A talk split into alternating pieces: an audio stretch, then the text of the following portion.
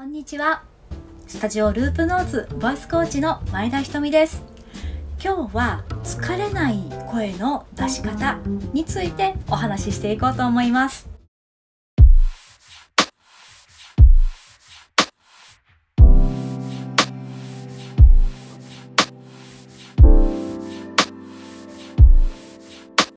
そもそもどうして声を出すと疲れやすいのかと言いますと一番大きな原因は首の突き出しです。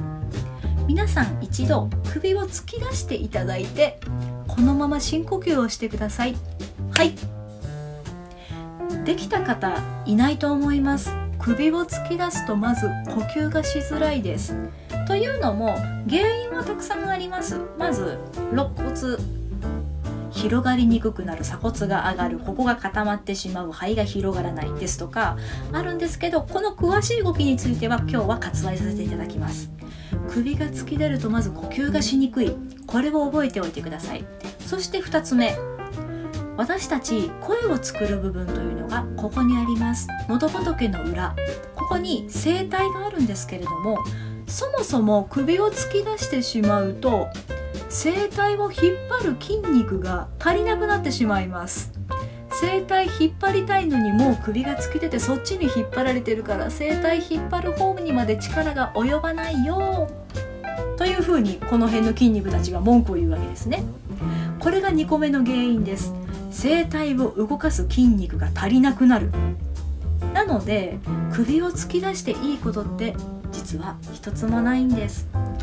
オンラインでのお仕事やリモートワークが増えた方は特に要注意です。どうしてもモニターに向かって喋らなきゃと思ってこのように首を突き出してしまうんですがこれは息もできなければ声帯の動きを妨げる体勢になります。気づいたら後ろに引くようにしてみてください。では本題に入りましょう。もう一つ目は答えさっき言っちゃったんですけど首の位置を直しましょうね。これが一つ目です。突き出さないように頑張ってください。2個目がベロの位置。開けた時にベロがこのように奥に引っ込んだりですとか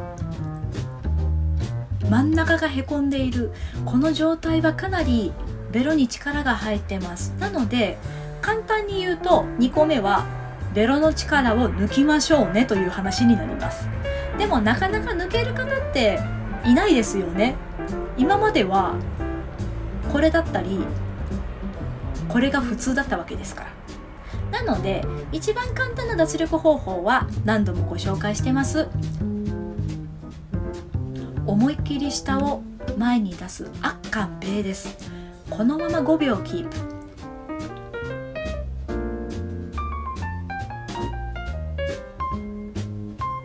奥にだんだん引っ込んだり力が入って舌先が尖らないようにするのがポイントです。是非下の脱力チャレンジしてみてください。これが2つ目です。さて3つ目は呼吸です。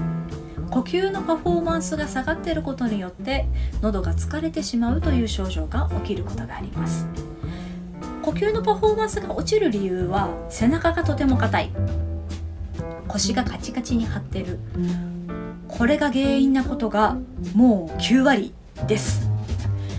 要は体がガチガチすぎてしっかり吸えないししっかり吐けないんですね。なので固めないようにする。これが最優先です。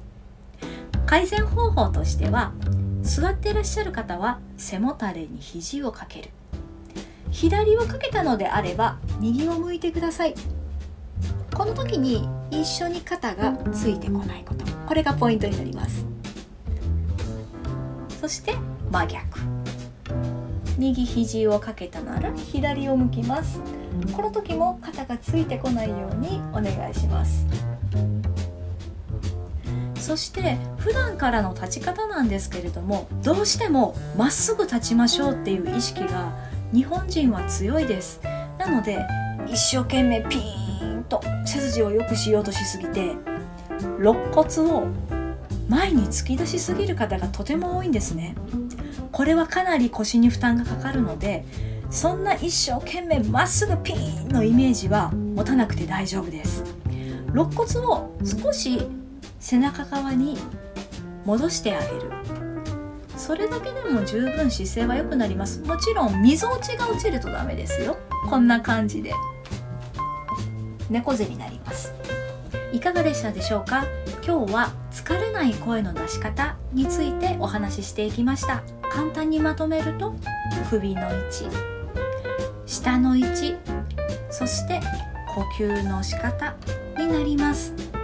呼吸のパフォーマンスはどうしても背面側かなり重要になってくるので同じ姿勢で仕事をするということが多い方は是非ねじってみたりですとか時々動いてほぐして緩めてあげることを意識してみてください。では本日の動画はここまで。もしいいなと思ったら気軽にいいねそしてチャンネル登録をよろしくお願いします。ではまた来週お会いしましょう。スタジオループノーツボイスコーチの前田ひとみでした。